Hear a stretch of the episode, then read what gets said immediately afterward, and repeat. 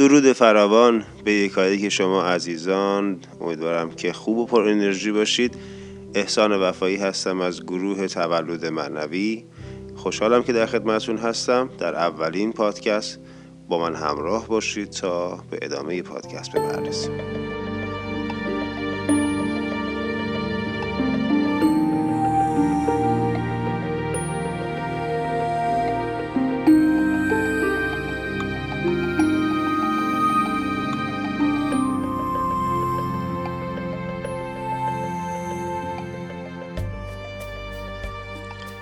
نام خالق عشق خالق زیبایی ها پادکست اول رو شروع می کنیم با موضوع من کی هستم.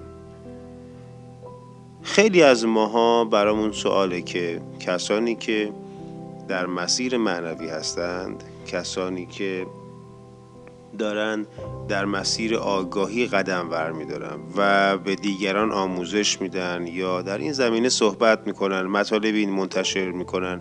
پیج اینستاگرامی دارن سایتی دارن.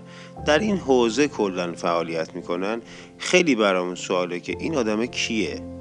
این خودش این اطلاعات رو از کجا میاره؟ از کجا یاد گرفته؟ اصلا چی شد که به این درجه رسید و چی شد که امروز در این جایگاه قرار گرفته؟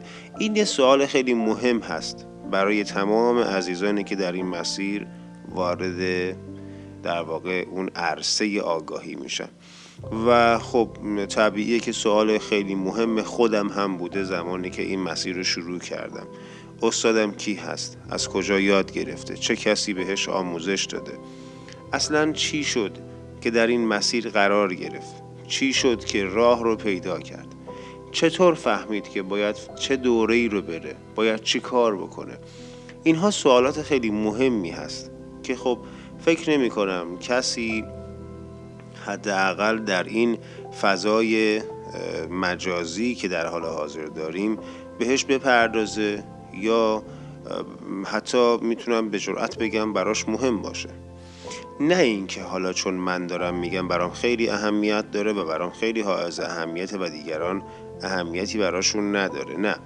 ولی خب همیشه انگوش شمارنه افرادی که از پیشینشون به خوبی یاد می‌کنن و با تمام کم و کاستی هاش و با تمام اشتباهاتی که درش اتفاق افتاده به اون افتخار می‌کنن و میبالن. و من هم جزو اون دست از افرادی هستم که به گذشته خودم هرچند غلط و اشتباه و یا درست افتخار می‌کنم و میبالم چرا که گذشته من باعث شد که من امروز اینجا باشم.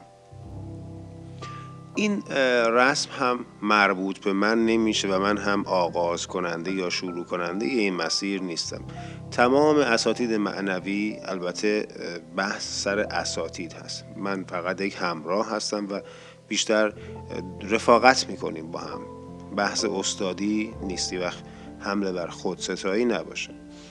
یک رسم دیرینه هست که تمام اساتید معنوی اگر به گذشتهشون نگاه کنی گذشته تیره و تار گذشته که پر از اشتباهات پر از مشکلات و پر از دغدغه بوده و بعد از دل اون مسیر از دل اون اشتباهات متولد میشن و به اصطلاح به اون بیداری یا به قول خودم به اون تولد معنویشون می‌رسن و مجددا در این جهان هستی متولد میشن.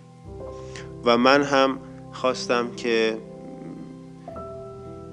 در واقع در این مسیر شروع کنم شروع کننده باشم در ایران حداقل.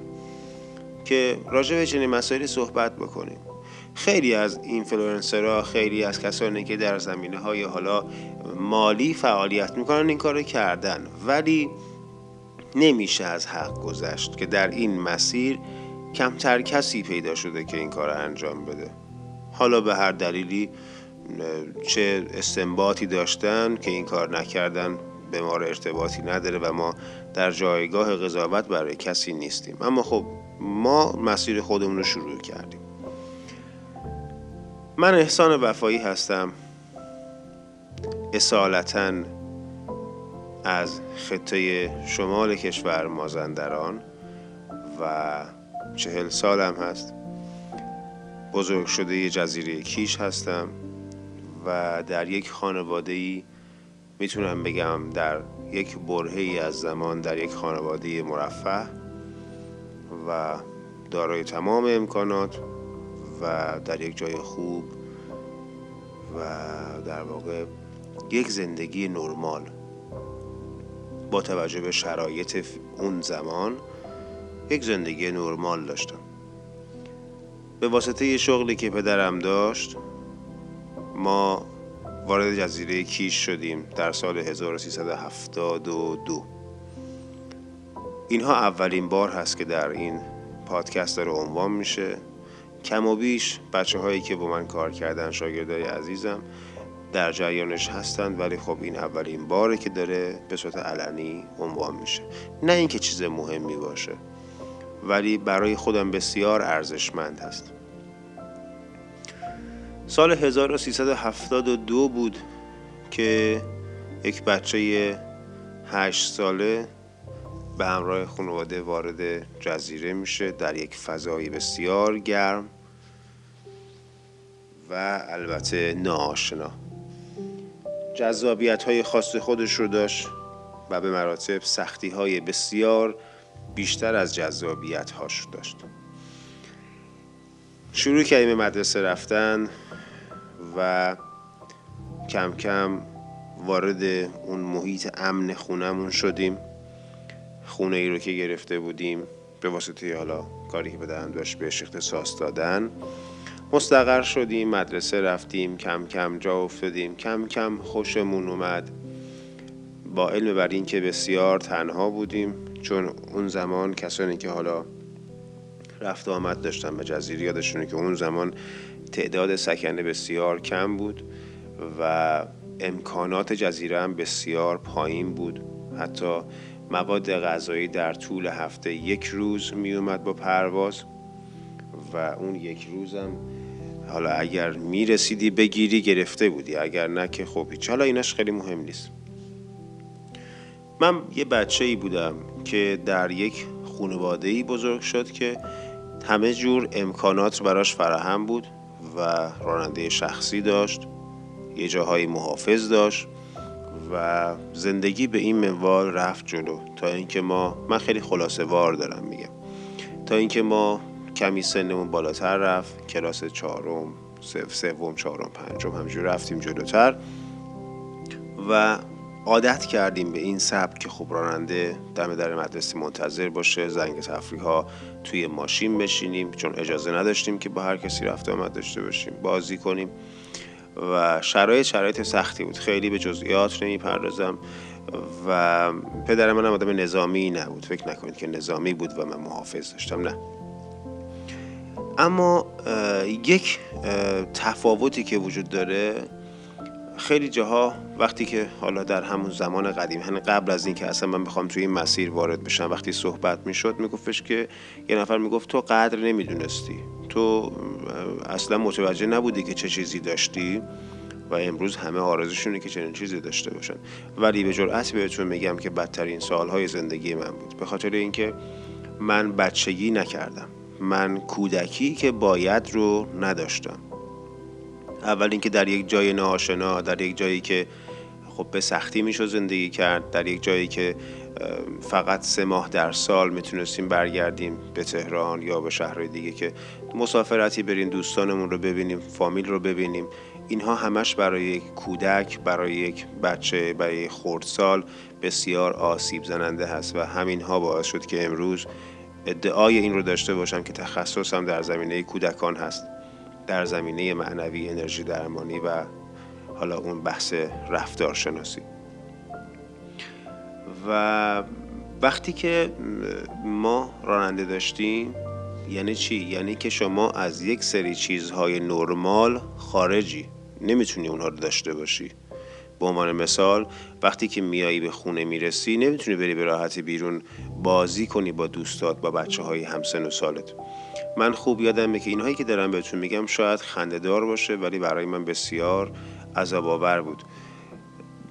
تابستون کیش یا اون زمان حالا الان بالاخره شرایط آب و هوایی تغییر کرده اون زمان گرمای کیش به شدت زیاد بود چیزی شبیه به اهواز الان یعنی به پنجاه درجه می‌رسید به چل درجه می‌رسید و واقعا گرمای طاقت فرسایی بود. و وقتی که من می‌رفتم یعنی بعد از مدتی که اجازه پیدا کردم که برم بیرون با دوستانم بازی کنم اولین روزی که رفتم یادمه که خیلی خوشحال بودم و موقعی که رفتم برای بازی اولین تمسخر برای من شکل گرفت و اون تمسخر خیلی خنده داره. به خاطر رنگ بدنم بود. چون ما بیرون نمی رفتیم رنگمون مثل برف سفید بود. و تعجب آور بود که در جزیره کیش توی اون گرما ما سفید بودیم و نسوخته بودیم و اصطلاحا برونزه نشده بودیم. و وقتی که رفتم بیرون برای بازی اولین تمسخر شکل گرفت و دوستانم مسخره کردن من رو که تو چقدر سفیدی تو چرا اینجوری؟ خب من با قشنگ یادمه با یک چشمان گریان برگشتم خونه و گفتم دیگه نمی‌خوام برم بیرون. و این اولین ظلم در حق یک کودک بود. اینجا من راجع به احسان گذشته صحبت نمی کنم دارم راجع به یک کودک صحبت می کنم دارم راجع به نیازها و خواسته های یک کودک صحبت می کنم و من بیرون رفتن رو قطع کردم تا اینکه سنم رفت بالاتر. حالا خیلی خلاصه وار بگم. یک درجه به یک جایی رسیدیم که من یک روز یادمه که راننده ای که داشتیم رو اصطلاحا پیچوندم و در واقع یه جورایی من اینو قالش گذاشتم. و این ساعت ها دنبال من میگشت در واقع خانواده ساعت ها دنبال من میگشتن. چون دوست داشتم که تجربه کنم تنها بودن رو هیجان رو. اوایلش برای من راننده داشتن هیجان داشت و خیلی لذت بخش بود. بچه هم بودم چیزی تشخیص نمی‌دادم. ولی بعدها که دیگه به سن راهنمایی که رسیدم برام جالب شد که چرا من مثل بقیه نیستم؟ چرا من متفاوتم؟ چرا من به سادگی نمی‌تونم هر کاری که دلم خواست رو انجام بدم؟ با اینکه من تمام امکانات رو در اختیار داشتم.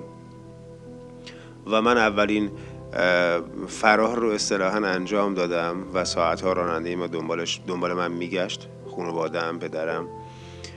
و برای من بسیار لذت بخش بود. یک بخشی از وجودم ترس بود که الان باید کجا برم چیکار کنم.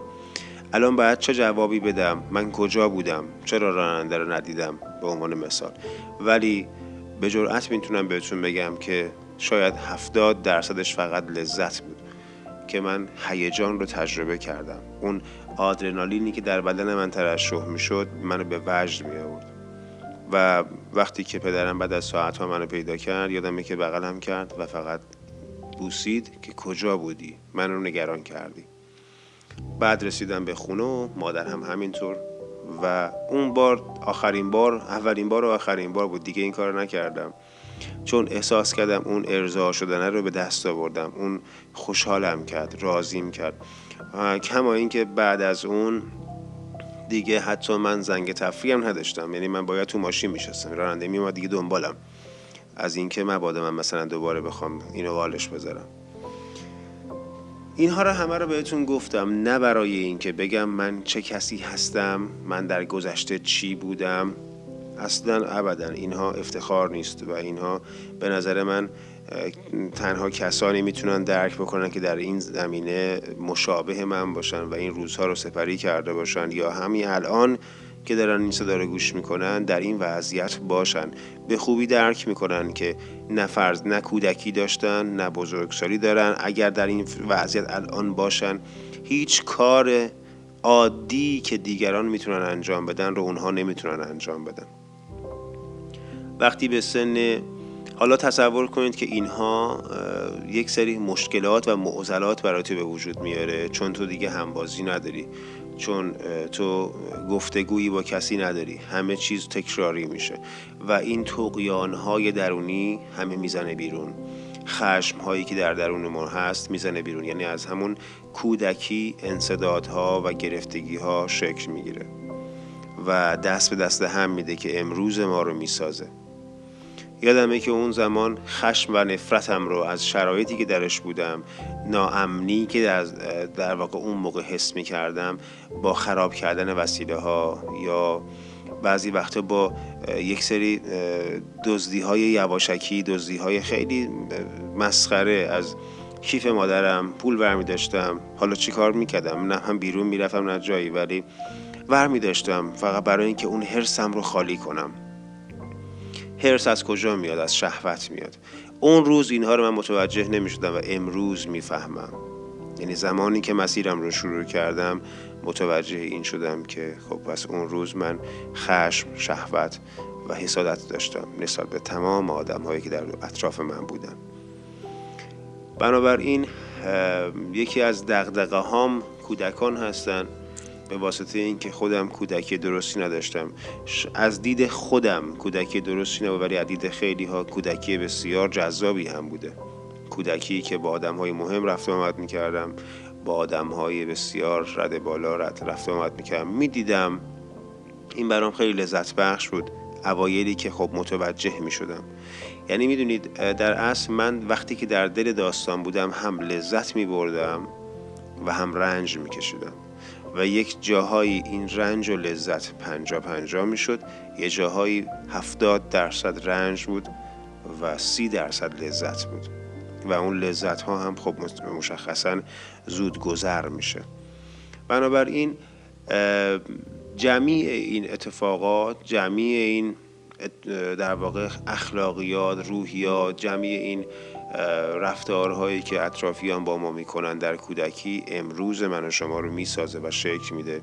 و متاسفانه اگر ما آگاه نباشیم دقیقا همونها رو ما هم انتقال میدیم به فرزندانمون. یکی از در واقع مسائلی که باعث شد که من زنها رو خوب بشناسم و اون زن درونم رو خوب بشناسم به خاطر این بود که من تمام کودکیم با مادرم گذشت. تمام کودکیم من بودم و برادرم و مادرم.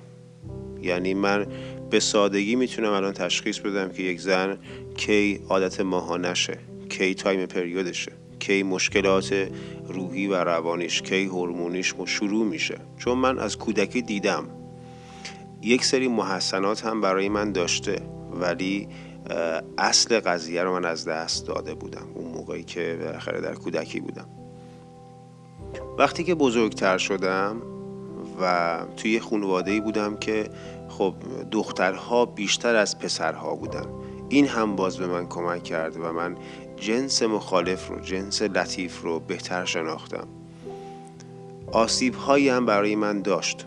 به خاطر اینکه من خیلی نپخته بودم در این زمینه.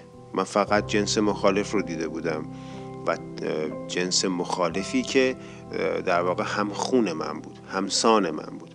و این توی روابط من بسیار تاثیرگذار بود روابط های اشتباه و میشه گفت نافرجامی رو داشتم که اینها همش اگر بخوایم اصولی حساب بکنیم برمیگرده به گذشته من.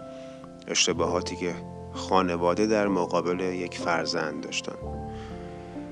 البته از همینجا تشکر ویژه می‌کنم از پدر و مادرم و از همه کسانی که در این مسیر کمکم کردن. اونها هیچ اشتباهی نکردن. یادتون باشه هیچ کس در مقابل ما اشتباهی نمی‌کنه. اونها خودشون نمی‌دونن که دارن اشتباه می‌کنن. چون اونها هم اشتباه یاد گرفتن و اشتباه به اونها آموزش داده شده. پس اونها هیچ چیز رو از عمد انجام نمیدن. اگر صحبت هایی که الان من می‌کنم در واقع راجع به این مسائل هست به این معنی نیست که پدر مادر من اشتباه کردن یا از عمد کاری رو انجام بدن. اونها یا همه پدر مادرها در واقع تلاششون اینه که بهترین کار رو در مقابل یا در برابر یک فرزند انجام بدن. تمام هم رو می‌ذاره تمام تلاشش رو می‌کنه که یک فرزند به اون نتیجه که می‌خواد برسه. این از دید خودشون یک تلاش بسیار سمر بخش هست ولی از دید من امروز یک اشتباه فاحش اشتباهی که آمدانه نبوده. وقتی که سنم بزرگتر در واقع بیشتر شد بزرگتر که شدم به دبیرستان که رسیدم به یک باره تمام این در واقع این خدمات قطع شد. ماشین نداشتیم. راننده شخصی تموم شد قطع شد. همه اینها قطع شد و متاسفانه پدرم یک جای این تصمیم رو گرفت که دیگه دیر شده بود. همه چیز قطع شد که من معنی زندگی رو بفهمم. همه چیز قطع شد که من یاد بگیرم که حالا باید خودم این کار رو انجام بدم. و منی که از کودکی راننده در اختیارم بوده همه جا می‌رفتم حتی برای خرید کردن. حالا الان باید می‌رفتم وای می‌شدم در صفحه مینیبوس یا والا اون موقع که از همین اتوبوس نداره. مینیبوس تا مینیبوس بیاد منو سوار بکنه ببره به مدرسم برسونه. و این برای من بسیار عذاب آور بود و بسیار میشه گفت نفرت انگیز بود اون لحظه. تا بخوام عادت بکنم می‌تونم بگم که چندین ماه طول کشید و من یه جای دیگه دیدم نه مثل که واقعا قطع شده دیگه. پس من چاره جز این ندارم. به بحانه های مختلف یادم مدرسه رو میپیچوندم نمی‌رفتم. چون این برام ناراحت کننده بود و طبیعیه وقتی که در یک شرایط اینچنینی بزرگ بشی یک دفعه بخواد قطع بشه یک آسیب اول خود خانواده می‌زنه. دومی که وقتی وارد مدرسه میشی یا اون اجتماع میشی حالا دیگه من بیرون می‌رفتم کم کم دوستامو می‌دیدم خب از راهنمایی از آخرای راهنمایی شروع شد. ولی وقتی که اینها قطع شد یک تفاوت خیلی بزرگ برای من به وجود اومد.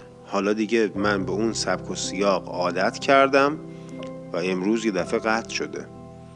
و می‌رفتم دوباره توی جمع دوستان وارد می شدم دیگه من اون موقعیت رو نداشتم. و این باعث شد که من توی انتخاب دوست هم اشتباه بکنم. کم کم که رفتم جلو خب حالا دیگه مثلا خب ماشین در اختیارم گذاشتن و اینها یک سری از دوستانم فقط به خاطر ماشینم بودن یک سری از دوستان به خاطر پولم بودن یک سری از دوستان به خاطر خونم بودن. هر کس به یک طریقی در حال استفاده بود. و اینجوری من کم کم خودم هم استفاده کردن رو یاد گرفتم. از دیگران استفاده کردن رو یاد گرفتم. و من خوب یادمه که جایی که کم می آوردم احساس ترحمم بیشتر می شد ترحم دیگران رو می خریدم حالا فرقی نداشت کی باشه. یه بار به داییم می‌گفتم یه بار به خالم می‌گفتم یه بار به ایکس به ایگرگ به دوستام.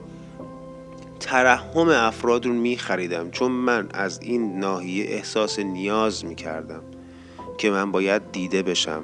من باید فریاد بزنم مشکلاتم رو. من باید یک تکیهگاه داشته باشم. و این بزرگترین مشکل من بود.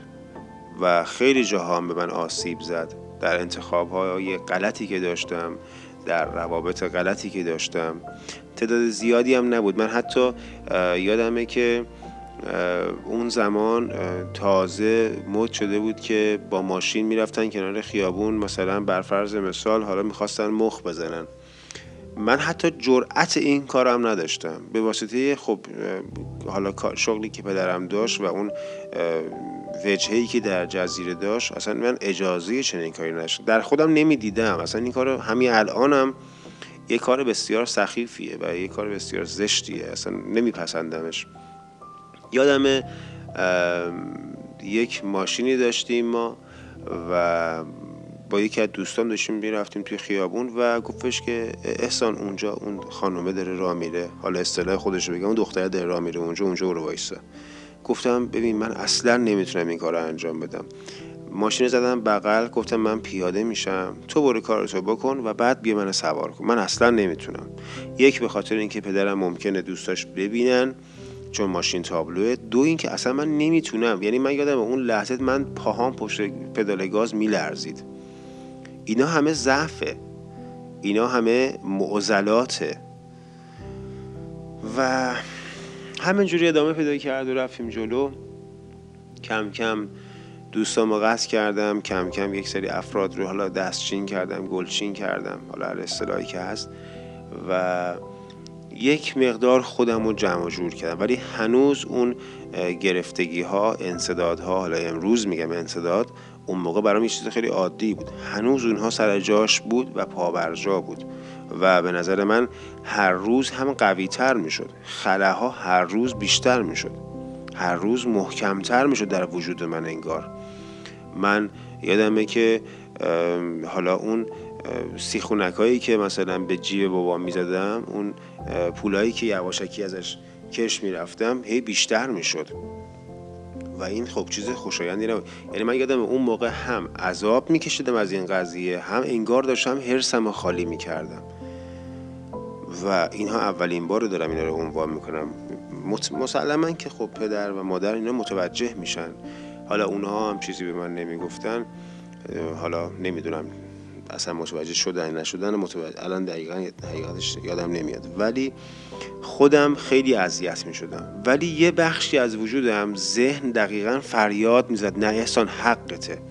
تو باید حقته بگی. اونها در قول تو فلان کار رو کردن اینجوری شده اونجوری شده. خودم راضی می‌کردم دیگه.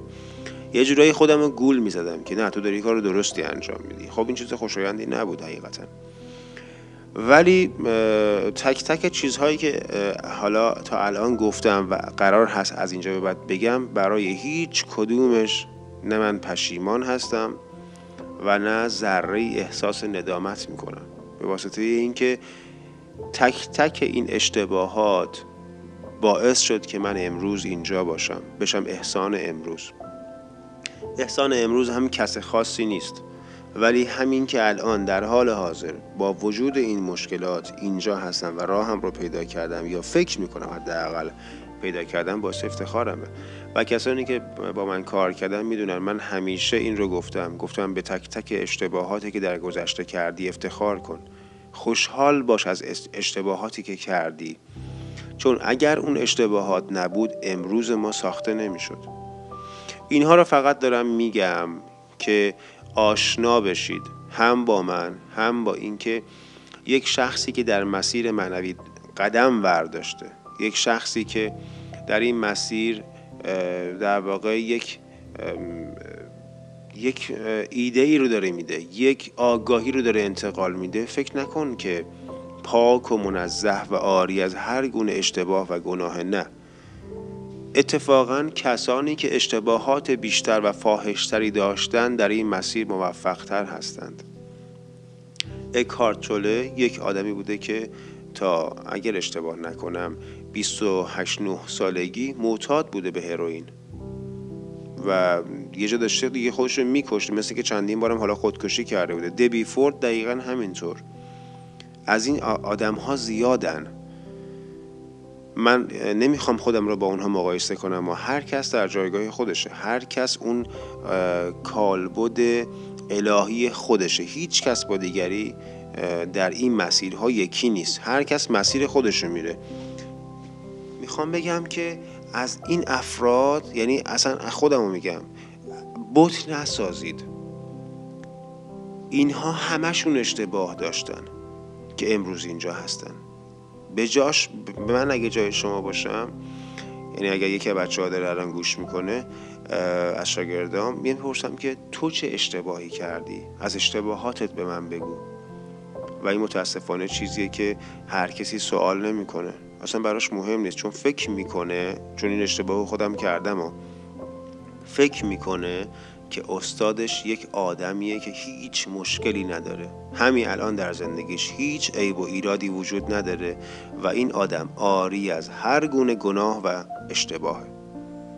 و این خیانت در حق خودمونه. ما باید بدونیم طرف مقابلی که داشت داریم یاد می‌گیریم چه چیزی رو تجربه کرده.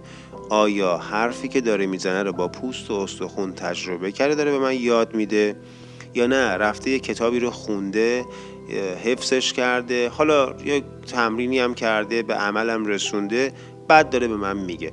من به شما قول میدم اگر شما هزاران کتاب بخونی و آزمایش هم بکنی و نتیجه برسی باز نتیجه اون کسی که اشتباه کرده آزمون و خطا کرده و به نتیجه درست رسیده نمیشه. این قول شرف میدم به شما. این یک نکته خیلی مهمیه که ما باید بپذیریمش دیگه. من چرا دارم امروز این حرف رو می‌زنم؟ سر شما رو درد میارم به واسطه اینکه من اینها رو پذیرفتم. الان مدت هاست که من تصمیم دارم. شاید بگم الان نزدیک یک سال دو ساله که تصمیم دارم چنین کاری انجام بدم. هیچ وقت نمی‌شد. و امروز تشخیص دادم که دیگه زمانش رسیده. اون اجازه رو انگار صادر کرد انسان کامل که من این حرف رو بزنم.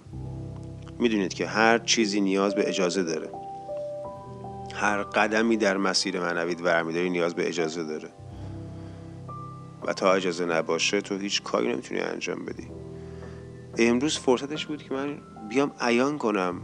احسان تو چیزی برای دست دادن نداری. تو کار اشتباهی نکردی. خیلی وقتا ممکنه که قضاوت هم بشیم و اصلا مهم نیست. اولا که قضاوت اصلا کار هر کسی نیست. اصلا کار کسی نیست جز اون ذات اقدس الهی. همین انقدر که من چهار تا از اشتباهات فاحش خودم رو بیان بکنم و شمای مخاطب متوجهش بشی اگر مثل من الان در حال حاضر در دل همون مشکل و اشتباه باشی بیای بیرون برای من بسته من اون سودی که باید رو کردم. هدف همین بوده که تو از اشتباه من درس بگیری. نه چیز دیگه. و الان من با گفتن اینها هیچ چیز به دست نمیارم. هیچ چیز. برای من فرقی نمی‌کنه. من خودم که می‌دونم که از اشتباهاتم درس گرفتم و هنوزم دارم می‌گیرم. به قول دیالوم میگه که خودشناسی یک مسیر مادام العمره و هیچ وقت پایانی نداره براش. هیچ وقت ته نداره. من این خودم می‌دونم در وجود خودم. مشکلاتی بوده حالا پذیرفتمش و حلش کردم خیلی ها رو. و خیلی ها رو دارم همچنان حلش می‌کنم. دارم میرم رو به جلو. پس چه سودی داره بیام به دیگران اینو بگم؟ آیا خود نمایی تکبر غرور چیه داستانش؟ نه فقط خیلی چیز ساده. تو چند بخش خیلی ساده است که آقا اشتباهات تو به دیگران بگو تا دیگران اشتباهات تو رو انجام ندهند. به همین سادگی. یادم توی مدرسه که بودیم دبیرستان من نوشتنم خیلی خوب بود. برای یک سری انشا می نوشتم و کلا دست به نوشتنم خوب بود. این رو هم بار اوله که دارم میگم حتی شاید خانواده هم ندونن. یک داستان نوشتم که توی استان هرمزگان نفر اول شدم و توی داستان نویسی. و توی مدرسه حالا توی دیوارا میچسبوندن. کلی استقبال شده از این داستان. ولی خب اگر که خودم جدیش می‌گرفتم یعنی به خاطر اینکه می‌دونی من حتی با خودم هم لج داشتم. نمی‌خواستم اون رو ببینم. اصلا بهش نپرداختم. دیگه ننوشتم. توی داستان نویسی توی سال اول دبیرستان اونم اون زمان منی که این همه مشکلات داشتم در کنار همه رفاهی که داشتم و آرامش و آسایشی که در کنار خانوادم داشتم. کاری ندارم به اینها. نپذیرفتمش. و برای همین میگم حتی اولین بار دارم میگم خانوادم هم شاید ندونن. با خودم هم من لج داشتم. و هیچ چیز بدتر از این نیست که انسان خودش با خودش لج داشته باشه که این میشه همون خود تخریبی یعنی یک تله رفتاری تله اخلاقی میشه که آدم یه خود تخریبی بزرگ انجام میده در مقابل اینکه موفقیت خودش حالا ببینه و انجامش نده نره تو مسیرش. و من اگر اون روز ادامه می‌دادم مطمئنا امروز حداقل چهار تا کتاب من چاپ کرده بودم. نه اینکه کتاب چاپ کردن چیز مهمی باشه نه. اصلا بحث اینها نیست. ولی می‌خوام بگم که لجبازی با خودمون خیلی بدتر از با دیگرانه. خلاصه از این لجبازی ها زیاد بود. یه وقت مثلا برای اینکه بخوام ترحم گفتم دیگه ترحم من بیشتر جذب می‌کردم. برای اینکه بخوام ترحم دیگران رو جذب کنم مثلا می‌گفتم من فلان مریضی رو گرفتم. یادمه که خنده داره الان واقعا. گفتم یه بار اومدم گفتم من ایدز گرفتم. حالا اصلا نمی‌دونستم ایدز چی هست اصلا چه جوری می‌گیرن کی می‌گیره؟ اصلا نمی‌دونستم که بابا این ایدز از راه رابطه جنسی اصلا بلد نبودم و گفتم آره من ایدز گرفتم و گریه می‌کردم. اصلا دیگه خود من باورم شده بود که با من مریضم. یه رفیقی هم داشتم. ایشالله که هر جا هست خوشحال باشه شاد باشه در سلامت کامل باشه. اون منده خود چقدر ناراحت شد. و اونم یه جورایی یادمی بدتر از من تو این زمینه ها مشکل داشت.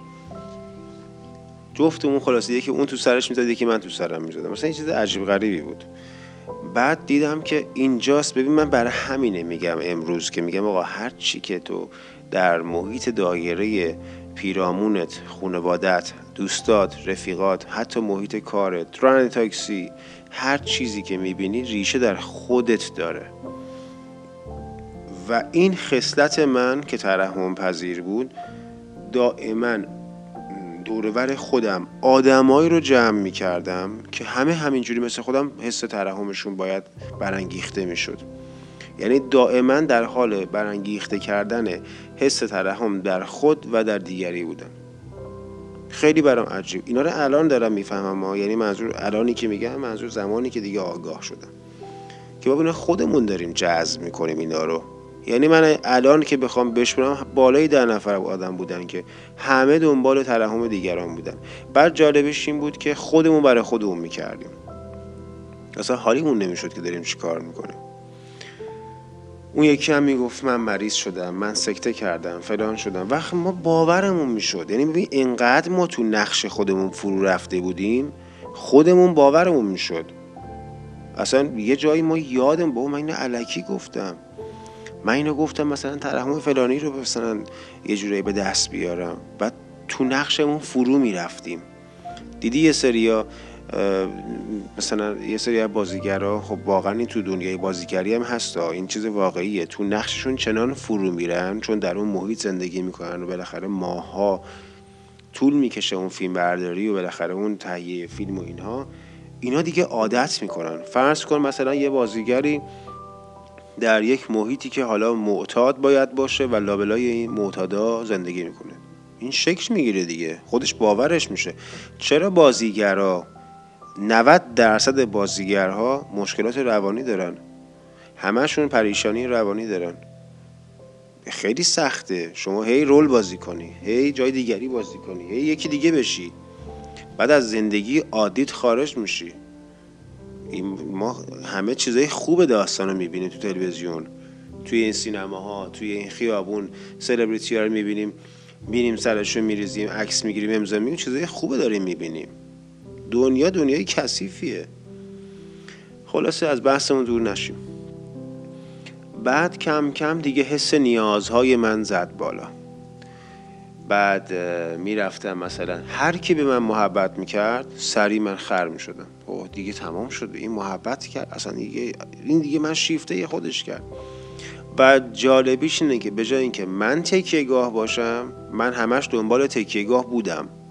البته این یه قانون غلطیه که مرد فقط تکیه گاه ها. این قانون بسیار چرتیه. هر کس در جایگاه خودش می‌تونه تکیهگاه دیگری باشه. زن برای مرد مرد برای زن. فرقی نمی‌کنه. این قانون غلطه. مثل هزاران قانون غلطی که در مقابل زنها هست. پس حالا در مسا... تو بحثای بعدی پادکست هایی که مربوط به خودم نباشه به مسائل می‌پردازم صد درصد. ولی من دنبال تکیهگاه بودم. زن مرد فرقی نمی‌کرد برام. دایی امه خاله مثلا برام مهم نه من فقط تکیهگاه می‌خواستم. هر روز چیزی رو بهانه می‌کردم با یکی حرف بزنم. بگم من بدبختم دیدی که ما ایرانیام یادمونه دیگه. اینجوری یعنی در واقع یادمون دادن که تا ثابت نکنیم به طرف موقع ما بدبخترین ول نمی‌کنیم. من دقیقا همینجوری بودم. اینجوری خالی می‌شدم. راضی می‌شدم. یادم حالا لای پرانتز اینم بگم یه وقتایی سوار ماشین می‌شدم می‌رفتم سمت مخابرات رو به دریا جلوی ساحل. وای میسدم صدای آهنگمو زیاد می‌کردم. و شروع می‌کردم زار زار گریه کردن. داد می‌زدم و گریه می‌کردم. خودم دیگه یه جایی که نمی‌شد دیگه اینجوری خودم رو خالی می‌کردم. قشنگ یه ساعت مفصل گریه می‌کردم. دیگه از جون که میافتادم دیگه برمیگشتم خونه. باز یه دوری می‌زدم می‌ذاره سر خب بالاخره آدم گریه می‌کنه. تخلیه بار روانیه دیگه. تخلیه انرژی منفیه. و من همین الانم گریه کردن خیلی لذت می‌برم ازش دوستش دارم گریه کردن چون خیلی بهم کمک می‌کنه. منتها پیشینه اون موقع کجا و عقاید امروز من کجا؟ الان برای چی گریه می‌کنم؟ اون موقع چجوری گریه می‌کنم اون موقع من از سر بین... چی میگن؟ اثر رفع نیاز اثر خالی شدن اثر بیچارگی اثر اینکه چاره دیگه نداشتم دیگه هیچ کس نبود. دیدی آدم ها تکراری میشن دیگه. یه زمانی تو ترحم می‌خوای آدم ها تکراری میشن. یه زمان نیازی که آدم جدید بیاد. آدم جدید نمیاد خودت شروع می‌کنی با خود ور رفتن. خودت خود تخریبی می‌کنی خودت خالی می‌کنی می‌زنی به در دیوار. تا دوباره یه راه جدید پیدا کنی دوباره بری تو ذهن افراد. اینا همه درس دارن بهتون میگم و اینا.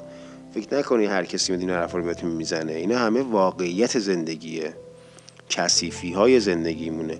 برای چی من میام میگم کسی که در پاکسازی چاکرا شرکت کرد در هفته دوم وقتی با چهره کثیف خودش روبرو میشه می‌بره فرار می‌کنه. برای چی میگم؟ من تمام این کثیفی رو دیدم. من تمام این تاریکی ها و زشتی های درون رو دیدم که میام حرف می‌زنم میام میگم فلان اینجوری میشی یا این کارو بکن. و خب خیلی از دوستانم گوش میدن دمشون گم به خودشون کمک می‌کنن خیلی هم نه می‌برن. شاید الان همین الانی که بچه ها دارن گوش می‌کنن یا بین شما عزیزانی که دارید گوش می‌کنید این افراد باشن که از هفته دوم سر باز زدن. این واقعیت زندگیه. تا زمانی که کسیفی ها و زشتی ها و تمام این گند و کسافت های درونتو نپذیری وضع بر همین منوال هست.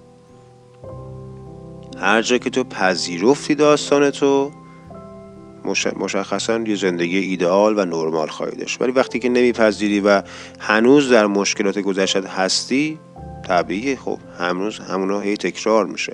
فقط آدم ها عوض میشن کالبد ها عوض میشه دوستان عوض میشن. دائما این آدم میره اون یکی میره اون یکی میره این یکی میره. از یه دختر ضربه خوردی دختر, دختر بعدی. از یه پسر ضربه خوردی پسر بعدی. همینجور فقط کالبد به کالبد عوض میشه. هیچ چیزی تغییر نمی‌کنه جز کالبد. چرا؟ چون تو خودت داری این فرکانس ساطع می‌کنی. دیگه خود کرده را تدبیر نیست دیگه. خب تا اینجا اومدیم جلو که ما دنبال تکیهگاه بودیم و و اشتباهات فاحش و اینا رو.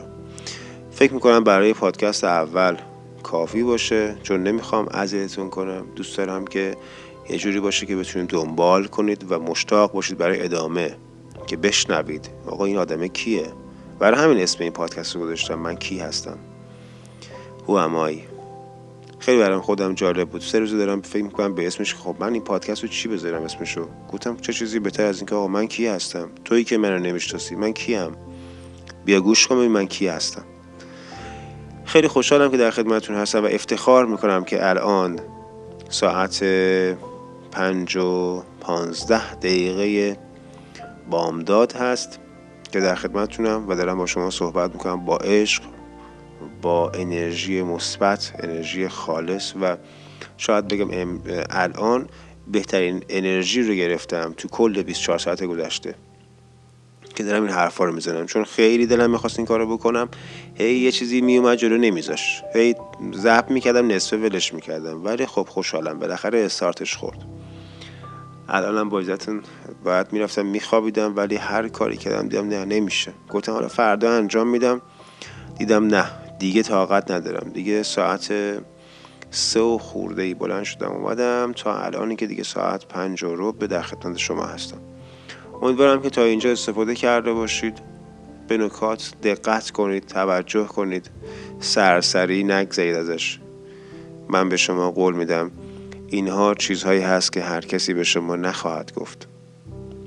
و این هنرم نیست که من دارم این کار انجام واقعا چیز نرمالیه. یک چیز عرفیه به نظر من. حق توه که بدونی کسی که داره پست می‌ذاره کسی که داره ادعای آگاهی می‌کنه کسی که داره راجع به مطالبی صحبت می‌کنه بابا این کیه؟ چی می‌دونه؟ خودش چه گندایی تو زندگیش زده چه اشتباهاتی کرده؟ این حق طبیعیته. فکر نکن من دارم در حق لطف می‌کنم. این حق طبیعی و صد درصدته و من دارم در واقع دارم انجام وظیفه می‌کنم. باید بدونی. و چقدر خوبه که ما اینو یاد بگیریم. امیدوارم که همه گیر بشه. در پناه خالق عشق باشید. نمی‌دونم بعدیش کی میاد. دو سه روز دیگه است. یه دیدی همین فرداست. نمی‌دونم. ولی دیگه اسارتش خورد دیگه. به لطف خدا و اجازه انسان کامل. بقیهش هم میاد بیرون. وقتتون بخیر. امروز روز بسیار خوبی داشته باشی. پر از انرژی پر از عشق.